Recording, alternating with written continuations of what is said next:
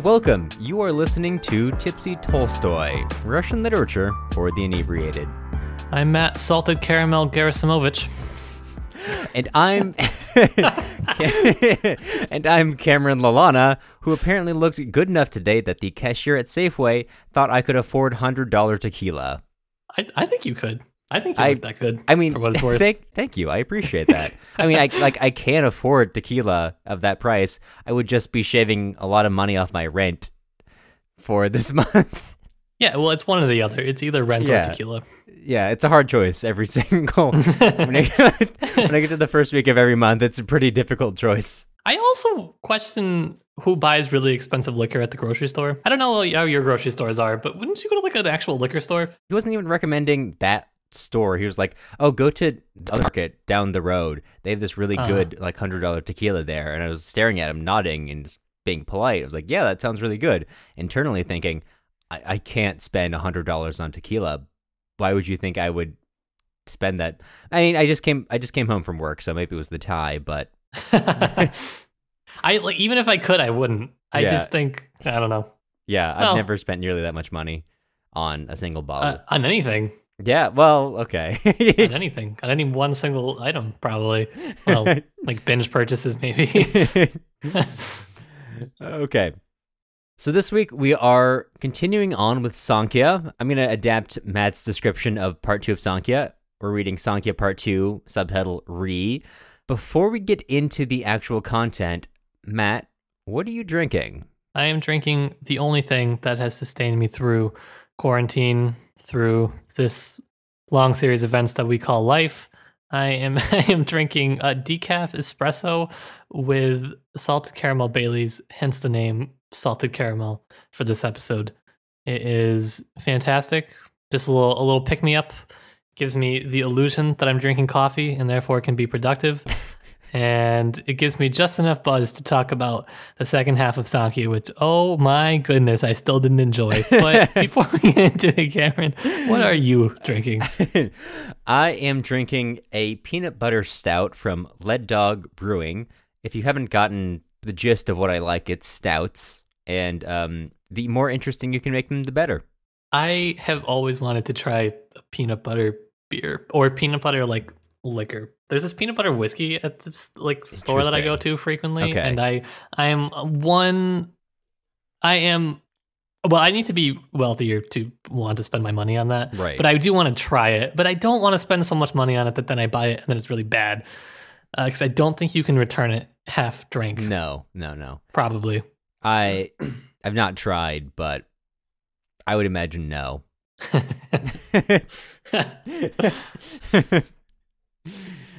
uh, So, do you want to you want to give a background about uh, like Yeah. part two of Sankya? Maybe it'll help me enjoy it more. I don't think so, but maybe. I, it might. is this bad for me to not enjoy the, to enjoy the thing that I've assigned ourselves to read? maybe.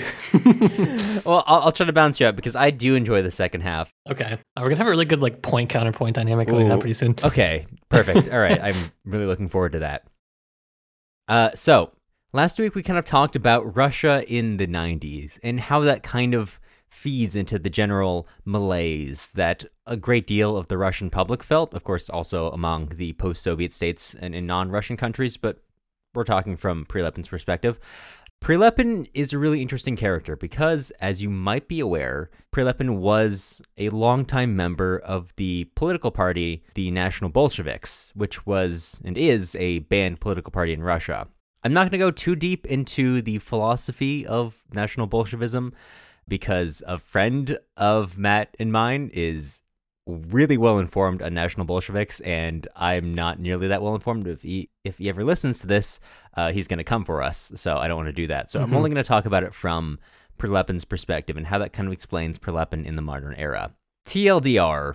National Bolshevism is a sort of Bolshevik or left wing or communist economic program which works in tandem with a really strongly nationalist cultural element, therefore, and thusly, National Bolshevism. That goes a lot of different ways. The essential thing to know about National Bolshevism is that it's kind of a I don't want to say it's a literary party, but its founder was Edward Limonov, who was kind of first and foremost a poet. So it's not a militant party in the same way you might expect from other hardline political groups. And that has resulted in there being uh, quite a few wings of the National Bolshevik Party, which is another reason I wouldn't really want to explain it because it takes a long time, because there are a lot of sometimes contradictory wings of it. But from Prilepin's perspective, National Bolshevism is kind of tied to really the blood and soil part of it. And that's what you see reflected in Sankya. The the program is strongly related to an opposition to bourgeois culture. And in this sort of ideology, the bourgeois culture in the context of Russia is the liberal class which created the shock therapy era and the resulting economic capitalization of the country. So you have a group of advisors and a new political class and economists who believe that liberal economics and is the way forward for Russia, and they implement that through an incredibly harsh, we cannot go back kind of method. The goal was almost more so to destroy what was before than it was to build what is to come to prevent the possibility of going back. And that really threw Russia into a pretty difficult situation for a long, long time. And you see that reflected in Sankya again. So, this opposition to the bourgeois liberalism of Russia is really characteristic of the Prilepin wing of the National Bolshevik Party. And conversely, what they support is the notion of Russia, and that's really tied to the idea of fatherland, the idea of ethnicity. I wouldn't go so far as to say that National Bolshevism is an explicitly racist party, but the underlying blood and soil rhetoric, which really comes through in Sankya, is absolutely a feature of it. And for this reason, you could kind of classify this Prilepin part of the National Bolshevik Party as essentially conservative. Although it does integrate a fairly left wing economic program, what it really is focused on is the nationalist element. And why that's more important than the economic program relates to the way that it interacts with society.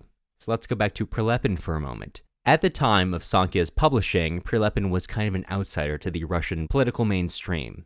Of course, the National Bolsheviks were and are a banned party. Prilepin was uh, a, was protesting against the government. The president, who's not mentioned by name in Sankya but is very clearly supposed to be Putin, is not portrayed well, and is the objective of the book is to humiliate this president. Very strongly anti-government. However, in the modern era, Prilepin has actually become very supportive of the Putin government. This happened around 2016 when the Russian government began to kind of take on a more nationalistic overtone. Of course, that was sort of underlying, but that really became very strongly forward in the annexation of Crimea and more aggressive actions in Eastern Europe as a whole. Prilepin actually went and fought with some of his old comrades in Ukraine on the pro Russian side from about 2017 to 2018. And through this whole period, he's begun writing very favorably about the Russian government, including Putin.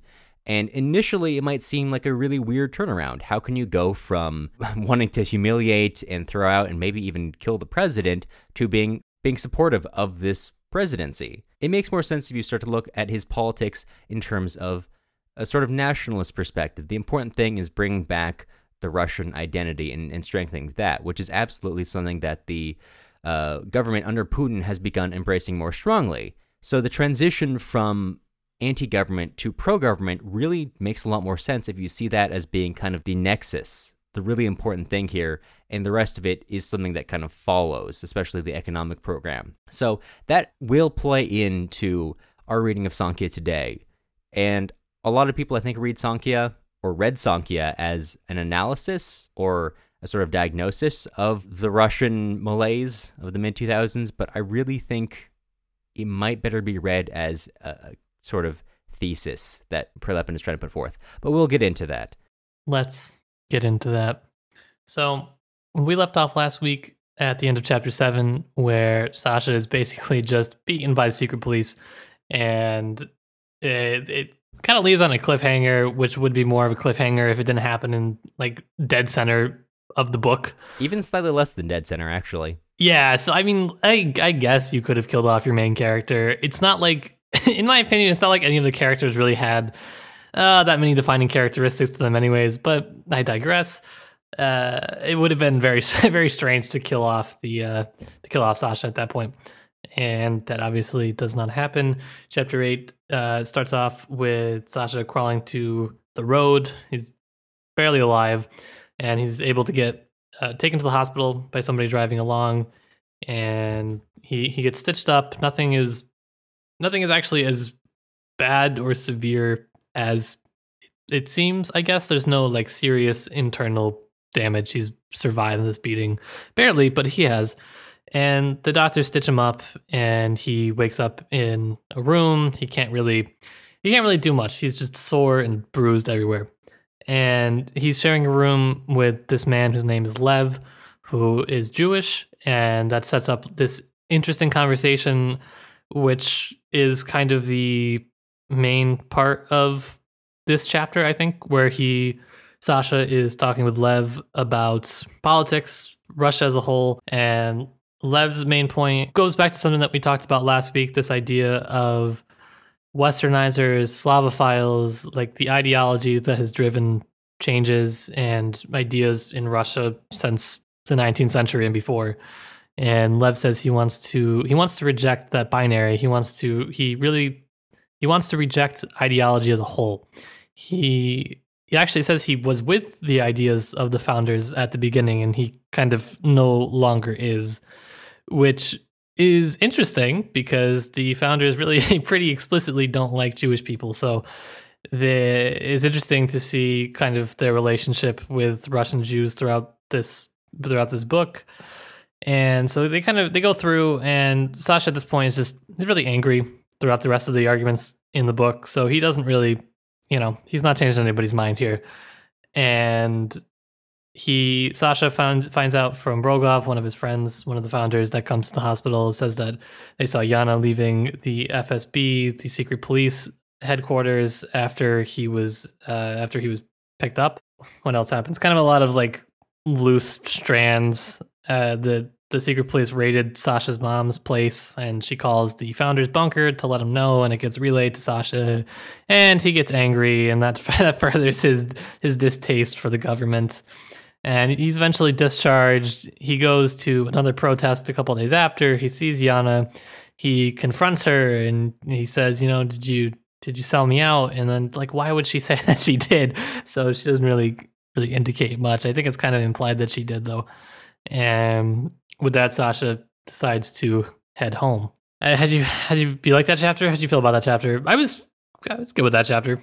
I actually kind of looked at this as a really big turning point because mm-hmm. there are only so many scenes where Sasha actually debates someone, and for me, this yep. is the only scene where Sasha actually debates someone because every other time it is well it's actually almost always with Bezletov or Bezletov and someone else and he basically just listens so this is the only time in the book that he really talks back to someone and actually he quite likes lev at the very end before they kind of part ways not really on speaking terms sasha thinks well why'd i have to go and say all that because he's a good man which is interesting uh, and i think that this is kind of where you get maybe the thesis of the book uh, at a point when they are kind of at the point where they agree before they start to diverge. And they're like, yeah, we need to reject the past and the present. Lev comments. part of the reason why he likes Lev is, is something that Lev says early on. Some executioners took Russia away from other executioners, and no, and no one knows which of the executioners is the better. Uh, and later on, Sasha says back to him when they're kind of arguing over what things sh- should be. Sasha says, all ideology is long gone. In our time, the new ideology are instincts, actions. The handing down of intellectual ideas is outdated, has disappeared forever. And that's really important for understanding the book because Sasha is not putting forth a coherent ideology for understanding life. Sasha is putting forth, for the rest of this book, essentially, an ideology of action, that you don't always have to have it figured out. The important thing is that you get the momentum going. And that's why I think this chapter is really important because he is, for the first time, willing and capable to express that to someone. Whereas in older chapters, he was really self conscious about his lack of book learning. And when he's talking to professors, he feels kind of beaten down and, and he needs to go to Rogov, more articulate founders, to say why that person he disagrees with is actually bad. He's got to go to them and ask them, like, what what is it I dislike? now he's actually able to articulate that to someone.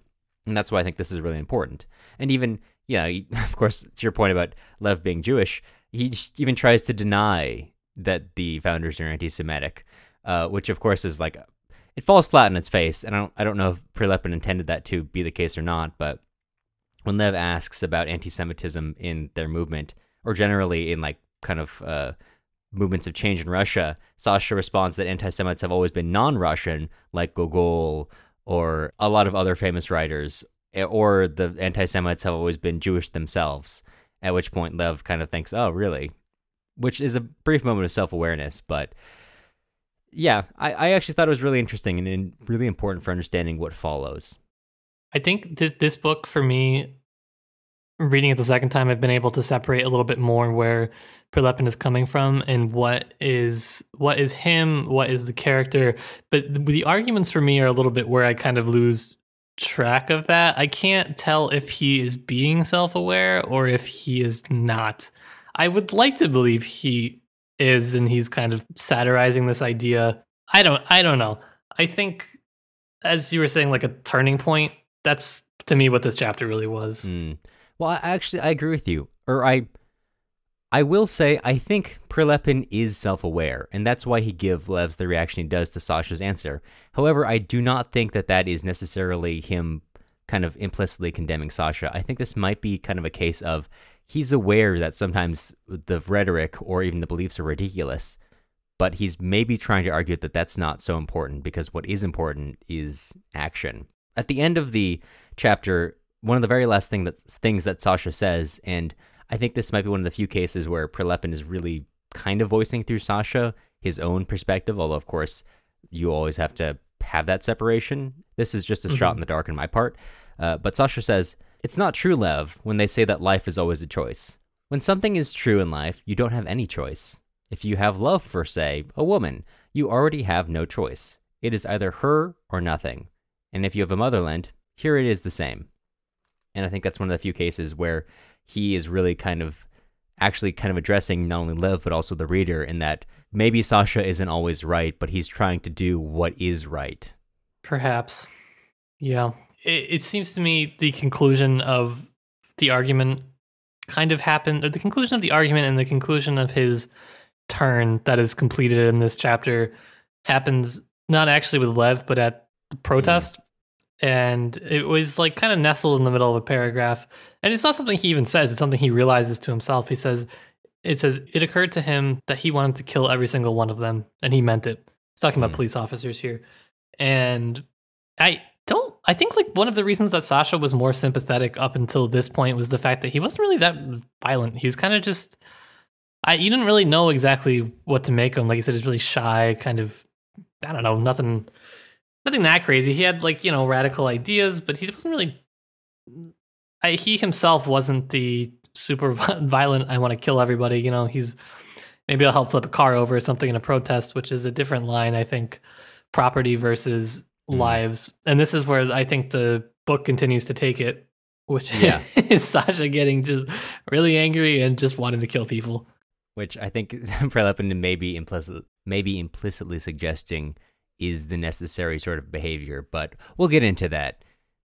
So, chapter 9 opens with the founders going back to Riga, the ones who had seized the watchtower in protest of the old Soviet World War II vets who were being tried.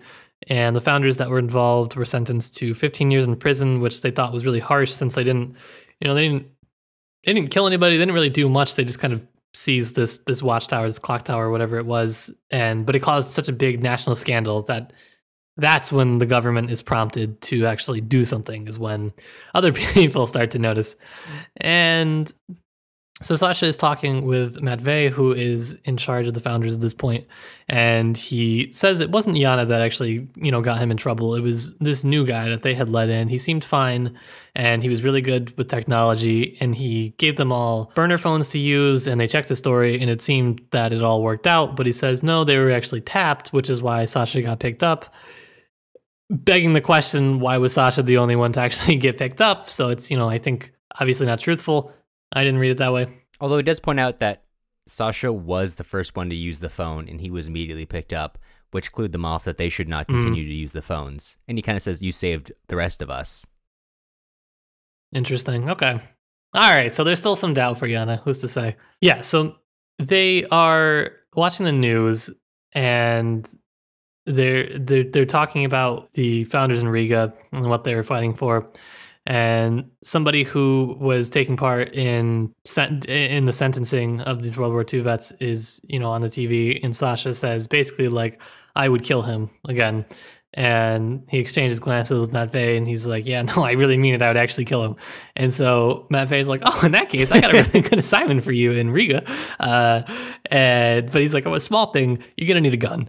And Sasha's like, "All right, fine." So he goes to this guy Oleg, who is just a character in and of himself. He's like kind of associated with the founders. He's not a founder ideologically. He just likes chaos. He uh, served in Chechnya. He joined OMON, the secret special police force. He, he was kicked out, uh, and then he went back to Chechnya, and now he's just kind of lurking about. And this is the guy that Sasha goes to get a gun from. I also want to point out that that pretty closely mirrors uh, Zakhar Prilepin's actual life. Mhm. And any doubt in my mind that this was sort of a self insert was kind of washed away when Sasha goes to his house with um, Vera, who I don't think we've talked about yet, but she's a girl that he sees at a protest. Mhm. She's into him, she follows him around. They go to Oleg's apartment, he tells them to come in, and he's completely naked when they walk in. And the only thing that Sasha notes is that uh, Oleg covers his considerable package. So, which is almost the very first thing we learn about Oleg is that he's got a big dick. So I'm pretty certain this is a self-insert Mhm. for Zakhar Prilepin because no, Mhm. almost no character gets much like description. Most characters Yeah. are like, oh, they're kind of like childlike or they were swelled up because they were drunk. But Oleg is unique in Mhm. that he very first thing we Yeah. learn, big dick. Yeah, that's just like that. I think this is where also I feel like the writing doesn't in a lot of places it doesn't culminate in anything, which is why the second part to me is just such a letdown because there are so many good instances in which Prilepin could have really developed the first half instead of doing what he did, which was uh, talking about Oleg naked for a significant portion of this chapter. But And like Vera being, which of course, not Vera, really Vera, but Vera being puppeted by Prilepin being really into it. yeah, Despite being maybe underage, uh, I don't know. I didn't think she was. It's possible. she's repeatedly described as childlike, which doesn't necessarily mean anything, but I'm just saying it's a weird pattern throughout this whole book. Yeah, it's something that I wish I didn't pick up on, but yeah, it, it definitely is a descriptor of a lot of the women. I don't know. Um, I didn't. Oh yeah, I did mention her later in my summary of this chapter, but I didn't include her too much just because uh, she's really not that interesting, and neither is anything that happens between Yeah. her and any of the other characters. I think Prilepin just does not write good female characters. Like eh, any of the characters, pick literally any of them, they suck. They're really poorly written. I that's just that's my strong feeling on it. But at least some of them have an internal life. I yeah, I don't know. The only one that they kind of come close with is Yana, but then they totally throw it away when they wrote uh, they Prilepin throws it away when he writes that sex scene, which completely tarnishes uh, anything that the book had going by that point. Okay. Yeah. So, okay. So this chapter, not really that much happens. Uh, they, he's able to get the gun. He goes down to this basement, and there's just this absolute rat king incident where they get the they get the gun, and they just hear this like squealing, and and they shine a flashlight on it, and it's just like these but these rats who are like tied together at the tail and like melted at the limbs and they're all atrophied and they're in this big ball and so like shoots them with the pistol and stomps on the rest of them with his boots and with his shovel Oleg does. and oh Oleg, that's what I said, right? You just said he. Ah, Oleg, yes, yes, yes. Uh, it's who I was thinking of in my mind because who else would such such a brute? Um, and yeah, so that I think, yeah, the only other snippet we get is at the end of this chapter. He Sasha meets Bezletov at a train platform on his way to Moscow, and he's now working in the city government, and he says some joke about how they're now class enemies or something, which oh Bezletov, if you only knew how this book ends for you. And I think this was like the, the Rat King thing was like clearly the main focus of Yeah. this. I think I, there's so many ways to draw this as a metaphor to talk about Sasha's progression towards violence. I think that's probably the main primary function that it serves is he's talking about I want to kill people, I want to kill these people, I dislike these people, so I'm going to kill them. And now he sees these rats and he you know watches them watches them get killed and it's it's kind of kind of a catalyst towards what he's uh, not like consciously, I guess, working towards, but what his character mm. works towards in like the larger right. plot. I think. I mean, you could kind of read this as, I guess, the low point if you want to understand the second half of the book as like an independent character arc from the first half. This is kind of the low point where he mm-hmm. is is about to go theoretically kill a human being, but when he sees Oleg killing these rats, he's feel he feels really uncomfortable and is kind of like squeamish. Oleg has to keep telling him to shine the light on the rats so he can crush them with his boot or cut their heads off with his trowel. Yeah. I don't know. I don't know if I yeah, like I get that he's kind of squeamish, but for me is this is almost like I don't know if you can draw this direct metaphor, but the rats are kind of a metaphor for the way that the economy and kind of the general social sphere in Russia has atrophied as well. And the only way out, as disgusting and terrible as it is, is just to kill it, break it, burn it down, and then you have a hmm. clean floor for something new. And I think that's what this chapter is also trying to get at before it gets to right Sasha actually trying to carry that out. Fair. So in chapter 10, Sasha is arriving in Riga by train. He has been given this elaborate plan by Matvey to arrive and get his gun without being detected by security, and then go kill the judge that sentenced um, Negative and their other comrades to prison for 15 years. And as he's arriving in Riga, he increasingly thinks about himself, and his self image reflects a bringer of rage and terror, kind of the figure that Bezletov was warning him he would become at the beginning of the book. And right when he's arriving in Riga, he begins to smile. And in the book, it says Sasha was ready to punch and kill anyone, and it made his smile incredibly light. It floated weightlessly on his face. Now, that stands in contrast to what actually happens when he tries to kill the drudge. So he spends the next two days wandering around Riga, trying things out, being incredibly awkward in a place which is not Russian speaking, which I feel that. Uh, I mean, being in a foreign space, yeah. being in a yeah. place where they speak a foreign language, not specifically in any place where they don't speak Russian. On the day that he's going to go kill the judge after walking around getting a feel for the area, he gets pretty drunk on his way there, and he kind of follows the judge after court. He's getting ready to kill him. He's hyping himself up. He's not entirely there because he's pretty drunk, but before he can do anything, someone else runs up and guns the judge down. So he, in a state of shock, walks up to the body, picks up a cartridge, looks around, realizes that he still has a gun. He's standing in front of a dead judge, and he's not a Latvian national. So he bails. And he's followed by a reporter for a while, but he kind of threatens the guy and then goes and gets back on the train the most important thing in this chapter really is, I think, his arc in trying to kill the judge, which is for, certainly not for a lack of trying. This chapter for me is more of a transitory chapter. I don't know if you got anything out of it. I hated every second of this chapter. It seemed like what should have been the culmination of the book. And I just, like, okay, like when we were discussing this in class, when I was reading this for a course, people were really into this idea of like Sasha in a country that wasn't Russia. And how does he relate to it? And how does he deal with it? He just drinks. That's it. he just he's drunk for the whole chapter. He almost kills the judge. Yes, that is probably the worst situation in anyone's life to be in, which is like you're you didn't just do something, but it's totally gonna look like you did. Uh, although that being said, he was gonna do it, so I don't know. I don't know if this is Prilepin trying to cast doubt on whether or not Sasha would have actually done it. I I don't know. I didn't I didn't have any doubt that he would have actually done it personally at this point. So my only doubt was whether or not he could have shot straight enough to hit the judge, but yeah. Anyway, yeah, I'm. I what did you like? What did you think about the fact that it was a man who was very well armed? Because Sasha had like a just a crappy basement pistol. This man came up with an SMG and yeah, like, and then they just don't write about him for the rest of the book. Like, I didn't really take anything from that. I thought it was just mm. it's kind of it's exciting because the guy just he doesn't just go shoot the judge and walk away. He runs up shoots the judge, throws his gun away, covered in his fingerprints, by the way, and then just runs away, which mm-hmm. is an exciting moment. I don't know if it's necessarily possesses any deeper meaning. People like when I was saying this, were trying to make this some sort of conspiracy theory. okay.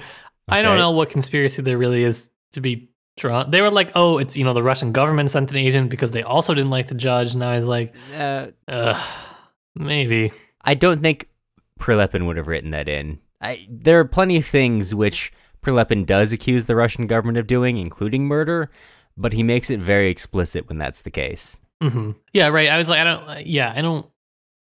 I don't know to what effect writing such a vague and veiled sort of Yeah. thing would uh, enhance the work. So, anyways, that was something I had heard, and I was didn't, didn't really like it because I I didn't. Again, I just this is my least favorite chapter of the work. I it was such a slog to read through my first time and my second one. Yeah, I, I, it's part of an arc for me. That's about it. It's a transitionary chapter. More important things. Uh, speaking of, let's transition to a bitter chapter, chapter eleven. So, Sasha leaves Riga by train exactly as he arrived, and he drinks the whole way back to Russia. Tries to cheat his way out of a bill, is not successful, but he feels pretty good all the same. He goes to see his mother uh, for maybe the second time in the book, who is working as a nurse at a practice and they talk for a little bit. She expresses worry about him. He brushes it off. She gives him about half of the money she has left. He, like a really bad son, takes that money and goes. And then he goes and meets with Bezletov, as he agreed to do before he left for Riga. And Bezletov has a friend who is coming soon, and he wants to talk with Sasha, and he thinks may help Sasha. And this is another interesting point in the book. Uh, When they're discussing, and Bezletov says something, and Sasha calls him a liberal, Bezletov responds, Liberal, is that a dirty word? And then Sasha says, In Russia, it's worse than the plague. Which I gotta give it to Sasha for that moment. That was pretty funny. Uh, That was probably the only zinger Sasha's had in an argument yeah, ever. probably. I think. But at some point, Bezletov calls Sasha a fascist, and Sasha goes off and is like, Fascist, how you love this word. You have an erotic relationship with it, which may be important for us to talk about later, but it's just a light note I want to put a little flag in. So, Bezletov's friend comes, and he's essentially kind of an old guard believer. And he, for the most part, agrees with Sasha and is kind of making fun of Bezletov. But where they differ is their ultimate conclusion where Sasha believes in sort of we need to have an upheaval now to create a conscious Russian population, and Bezletov is like we need to let the Russian spirit carry on while the nation dies out. This guy is like we can keep what you want, we can keep this notion of Russianness, but it will take kind of an institutional turn. We need to have the levers of power do it for us. We need to kind of take this on which is kind of like I, I guess you could maybe if you wanted to ascribe it to any real world party some sort of like kprf or uh, communist party of the russian federation or, or liberal democratic party sort of thing which might be interesting but sasha tells him to go fuck himself and then leaves uh, so when he is on his way home sasha decides to basically rob a guy after he sees him flaunting a lot of money in a store and this is the money that will sustain Sasha for the rest of the book. So he, he immediately divides up the money into thirds, decides to give a third to his mom, a third to positive to pay for negative stuff in prison and also to help him get by. Also to pay him back for the money that he's he that he took from him Yeah, yeah, earlier in the book. And also, I just gotta say, thank God he's giving some of his money back to his mother because I think it said that she gave him a 500 ruble note, which is like Right. seven dollars, maybe, uh, maybe more in 2007 or less. I don't know, but not much more or less. So this woman's got a grand total of 15 bucks in her purse. That is just, ah, tough. Yeah, yeah. So then Sasha, ever the responsible decision maker, goes on a bender, buys a bunch of sausages, eggs, pickles, three bottles of vodka, Everything you need for a good bender. Yeah, I I wouldn't deny that. That is that's true. He prepares well. And he's drunk for about three days straight until his mother comes home and finds the vodka bottles. She says to him, Are you drinking? And he's like, I'm done now. And then internally, his monologue is like, Somehow he knew he was done. And when he's kind of, he's still struggling with that a little bit, his mom leaves. And then he watches like an old movie on TV, Chapayev, which it's not super clear. I couldn't tell if it's supposed to be like sort of a, a movie about really old, like 13th century Russia or a ripoff Western kind of movie. But basically, that inspires him to be a better person by like national Bolshevik standards. Uh, so after watching this movie, which inspires him to be a better person, he calls up all of his friends who are still in his unnamed provincial town, and Oleg and Vera, and they go and torch a McDonald's. And while the police are distracted with that, they go and actually, for real, torch the local branch of the President's Party. I forget what name they call it, but essentially it's United Russia. And they are feeling really good until the next day when they wake up in Oleg's aunt's apartment where they're hiding from the cops and turn on the news. They see footage of Yana being dragged across the floor. She's mentioned as being very bloody, and the news reporter is kind of talking about how this person who egged the president, you know, was beaten and her teeth are being strewn across the floor and no one knows where she is now. And then they go to footage of the president, vaguely described, who's now covered in eggs and rotten pasta and all kinds of other unidentified disgusting substances and is just absolutely humiliated on TV, which is a bit of a turning point because suddenly things go very wrong. So they quickly go into hiding. They realize that this is really serious. And when Sasha is now just kind of waiting around outside, not sure what to do, Matvey shows up again. Matvey basically tells Sasha no one knew about Yana's plan. And now the feds are coming down on them like Mjolnir. And basically, they've been raided, and he is not sure what to do next. He knows that they have training camps, which are still hidden from the cops, but they don't know what to do about that. And also, this is just a side point, but Sasha clearly does not care about Vera, even though at this point they've started sleeping together, and he refers to her as his girlfriend. Uh, she's like, throughout this book, trying to find affection from him. There's multiple points where he mentions that she was clearly trying to take his hand, and then he kind of bats it away. But he's also really possessive of her, and he keeps thinking about her as my Verochka, especially when everyone, when anyone else looks at her. Just a weird thing to note. There's a lot of weird things to note with that relationship. I don't Yeah. like it. I don't know if that's supposed to be the point of it. That's part of the problem is I don't know what's supposed to be the point of it. I just yeah, I'd look at it and I don't like it. So that's yeah, uh, yeah. I also I don't know how this plays into the Yana storyline. Like maybe somebody's gonna listen to this and be like, "Yeah, you idiot!" Like of course this was something, something, something. But the whole thing was that the founders were trying to lay low after right. the I think after the Riga incident, they I, know- I know they said that Matvey had friends like higher ups that he was talking to, and they kind of threatened him or advised him strongly to not do anything like this, not do anything that would require them to take serious action, basically. And as everybody apparently in the country at this point, or you know, from reading the book, is able to determine things that cause a national or international scandal are highest priority for the government to deal with, even if they don't actually cause anyone to be really physically harmed, even if it's just throwing a bag of food on somebody, well, the president, but Yeah, you know, something like that. That's like you may as well have murdered him. That's how seriously they're taking it. yeah, And so I don't know, like because Yana was supposed to be a found, a, a uh, not a, she is a founder. She's supposed to be like a leader of the founders, right? So she would have known that their plan was to stay low, right? Uh, but then she went ahead and did this anyways. I don't know. Maybe reflects the fact that she was ostracized when they thought she was, but we can get into that later uh, because there's still a lot left in this just absolute, just like drop kick of a chapter. yeah, this was a this was a thick and juicy one. yeah. So they're all basically like, oh God, what do we do? And they decide to go to Sasha's village to hide out for a little while. On their way there, in Oleg's car, they break down. There's a house there. They decide to stay. And the owner's really hospitable. He puts them down, gives them some tea, goes to find his wife. And while they're there, an old man hangs out with them. They chat.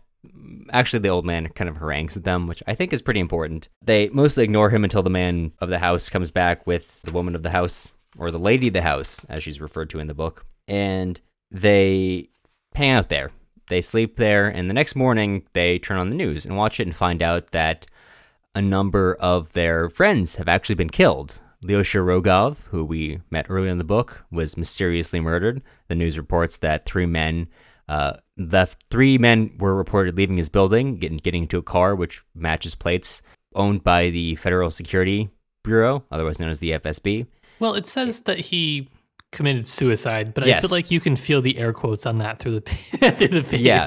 The, TV is like he committed suicide, but also three men are noted leaving the apartment in a building car belonging to the FSB, which seems is just absolutely stupid in terms of how like in terms of operational security. But uh, given how the the apartment bombings that went down shortly before the Second Chechen War went down, which the FSB may or may not have been involved in, maybe it's not actually that far beyond what their actual operational capability in this era. I think it's it's I I thought this was a perfectly plausible scene. I just I think that it's supposed to show the complete not only disorganization but just they don't care. They can they can just kind of do whatever they want as long as there is just a little bit of shred of yeah deniability. You know, maybe that's where they get donuts on that day. Who's to say? yeah, yeah, and a few other of their friends who I don't think we've mentioned are killed, uh, and they get really angry and they decide that this is this is the day of reckoning. Matvey thinks we have enough force to basically take the country, or at least take capitals of the country, and he thinks that the leader Kostenko, this is what Kostenko would want. So they decide to go back. And the only last thing to note here is that uh, Vera basically gets cold feet and tells them their Russia is dead. And I think this is important for Sasha's character. While she's like freaking out about them deciding to go back and start a revolution, he tells her to shut up or he's going to crack her skull. And then when she goes quiet, he internally thinks uh, that he'd like to actually kill her. Oh, sorry, no, he tells her he's going to throw her out of the car, but then he thinks he wants to crack her skull. So maybe this is reflective of Sasha finally getting the will to kill when he's decided that he's ready to kill this friend, his his quote unquote girlfriend who is on his side, who is now getting cold feet about doing violence. This is why I feel like maybe I'm missing point of like part of the book where I'm just mm. like, can you end it, please? I'm bored of what's happening. I'm bored of Sasha's character. Yeah. I understand he's being radicalized and it's important to understand the sources of where he's drawing his anger from and how the state and the government and society has done a bad job at kind of integrating not only him but the whole new generation in a meaningful and impactful way is really important but I am bored of Sasha by this point in the book. At this point, he no longer has any nuance in his character, I don't think, in the same way that he does in the beginning of the book. Mm. Yeah. And maybe you feel differently, but I just like I was like, oh my goodness, I still have so much of this book have to read. No, I agree. I think he's slowly having his nuance whittle out of him. I think that that's the point, which I'm I think you might mm-hmm. agree with. Uh, but yeah, absolutely, it is much less engaging intellectually from this point forward, which I think is also the point. Yeah, maybe it is. Maybe that's kind of why I'm just banging my head over or kind of this book and this I don't know. It yeah. um it's still again on my second time reading it it's a it's a more impactful and a and a better more enjoyable read overall. I, I understand the point of the second half and how it functions in the narrative more than I did the first time. But that being said, I still don't like it that much. Right. That makes sense. I don't know. Then let's wrap it up. Chapter Do 13. It. Wrap it. So, on their way back to this unnamed provincial town, Sasha falls asleep and dreams about his father's village, where he dreams his grandparents are waiting for him, and as is his father, he drives up in a car, but suddenly, as dreams are wont to go, is in a truck and begins to unload bodies. Which is about the point that he wakes up. And uh, they go into quick scene transitions here. Vera departs forever, both from their lives and the story. They decide on what to do next. The group collectively decide to abandon Positive uh, because Negative didn't want his brother to be involved in this. So the next day, they leave before Positive gets back from watering his brother's plants. And then they go and raid an OMON base, which is, as we mentioned in the last episode, sort of a riot police outfit. And of course, Oleg is a former OMON member. He's able to kind of bargain his way into their base, and then while they're distracted in the middle of the night, the rest of the founder group in this town rush them and take all their weapons, uniforms, and vehicles. And they leave all the all the OMON members who were there tied up in a cage outside. Uh, as they drive away, Oleg puts a flag on the car and remarks that everything you do only once in your life, you should do with style. And then they just go and cause mayhem in this town. They raid the police station and set fire to it. When the fire department shows up, they shoot at the tires. Uh, you know, they're they're acting very cheeky at this point. They go and rob a store, take a bunch of alcohol and cheese and other foods. The police try to chase them. They throw flash grenades at them, scare them off, and then finally seize City Hall. While they're in the process of doing that, of course, it's very early in the morning, so most people aren't there yet. Sasha actually encounters Bezletov working in the governor's office, and they have a short interaction before Sasha chains him to a radiator near a window. And at that point, they kind of wait. They turn on the news to see what is happening. And they've discovered that the founders, although they failed in their mission to take the capital in Moscow, have actually taken control of 30 capitals across Russia, which I think Russia has about 60 to 70 oblasts or, or regions. So that's about half of Russia. They have, they've seized the, seized the capitals of, and they wonder what happens next. The military shows up, they take position. Positive shows up again. He tries to get into City Hall and he's shot in the leg. At this point, Sasha completes his arc in the book and he turns to Bezletov, who has been his intellectual rival and the dominator of his intelligence this whole book. He uncuffs him with a gunshot, and then he defenestrates him, throws him right at the window. Wow, we finally got a way in to use the word defenestrate appropriately. I am always waiting for that. I, let's end the podcast now. I'm so proud. Mission accomplished. he did it, boys. All right, five episodes. We'll uh, see you next podcast. uh, next time Latvian literature. Uh, um, I'm not laughing at Latvian literature, just at the amount of projects we come up with. Yeah, that one. Yeah. Uh, so at that point, they get ready for whatever's coming, and Sasha feels that this moment both is about to end and will never end, and that's where the book ends. I like the ending, kind of, sort of. Yeah. Uh, I like the wording of the ending. There's two lines that I underlined that I liked. Uh, one is a couple paragraphs back, whereas Sasha sitting at the windowsill with his machine gun, he says, or he thinks, everything under the frost, it will thaw and muds will flow. And that's kind of what he was thinking. And then that's not how the book ends, though. It ends with the line, any minute, any second, everything would end. And nothing would end. It would continue going on, just like this and so it like it almost wants to end hopeful, but it it, it doesn't really. I think it ends in I don't know complicit acceptance of this is the way of things, perhaps. I think the important ending in the book is really the moment where he kills Bezletov. I mean, for me, that is the completion of his arc, where he mm-hmm. goes from Bezletov intellectually dominating him for the whole book, and it's I think it's important to note that he never wins an argument with Bezletov. Bezletov is always the victor of those conversations. Eventually, Sasha just refuses to participate, and then finally, Sasha kills him, mm-hmm. which I think might be an underlying thesis of the book. Going back to what Sasha says to Lev, that the only ideology left is action. He doesn't need to respond to Bezletov's taunts, or when Bezletov calls him a communofascist and he jokingly says, Oh, yes, we're communofascists, and then later rejects that same terminology, saying that Bezletov has an erotic relationship with the word fascist and mm-hmm. he doesn't know what it means. You know, what Sasha is probably is fascist when he jokes that, oh, yes, we're communofascists. He's actually correct, even though he's using it in a joking way to make fun mm-hmm. of. Actually, I think it might be Lev who calls them that. But by the very end of the book, he finally embraces what his ideology is, which is action, which mm-hmm. kind of denies what the actual state of his ideology is, which his ideology exists and it certainly is borderline or actually fascist, but his personal development relates to this action. And finally, he kills the bourgeois liberal who has been intellectually just putting him out to pasture this whole time. Yeah, I guess maybe that's like maybe uh, part of the reason I don't I don't love certain aspects of the book is not the book, just the, I guess like the messaging maybe, right? Uh, or like because my ideology doesn't align up with Sasha's. Yeah, maybe that's I guess what I'm feeling. I don't know. It's not a whole lot of people do. Yeah, yeah.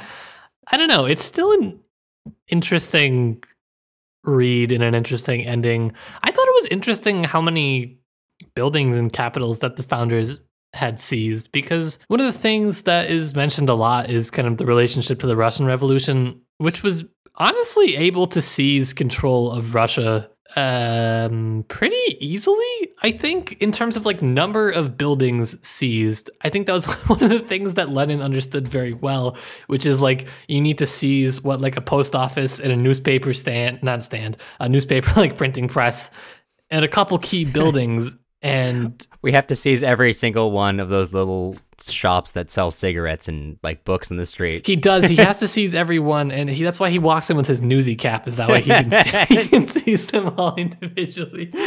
Um, but like, I think that like it's really significant that they're able to seize the capital buildings in certain cities all across Russia with strikingly little resistance, and they're able to seize like those very key, what would be considered key outposts, uh, with with no resistance, with no problem, and and, and to me, it, it goes back to kind of what Lev was saying, the idea of like you need to abandon old ideologies.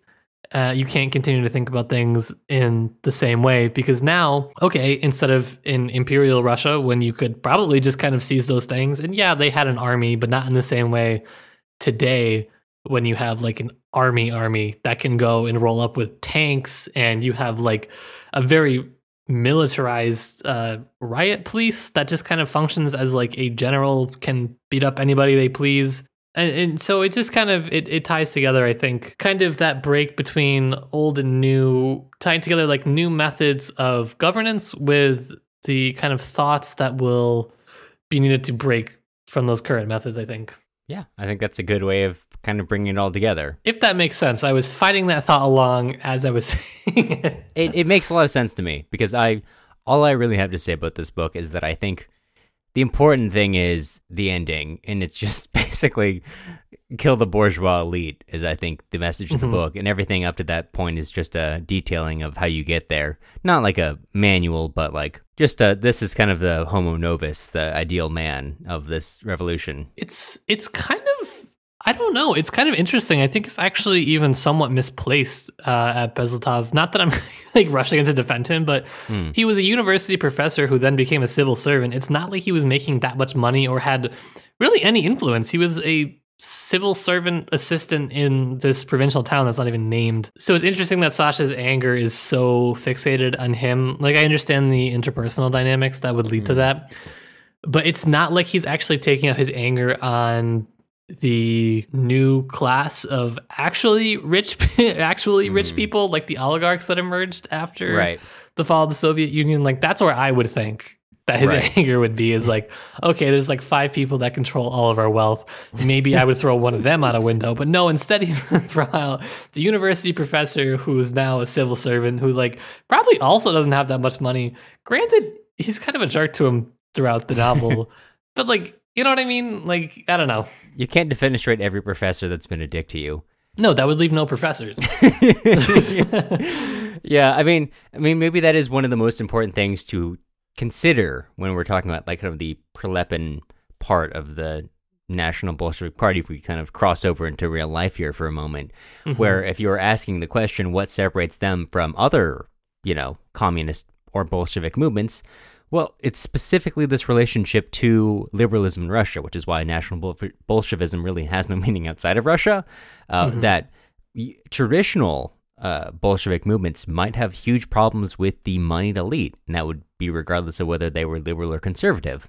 Regardless of the politics of, of someone in that state, they would be mad at the people that you're talking about.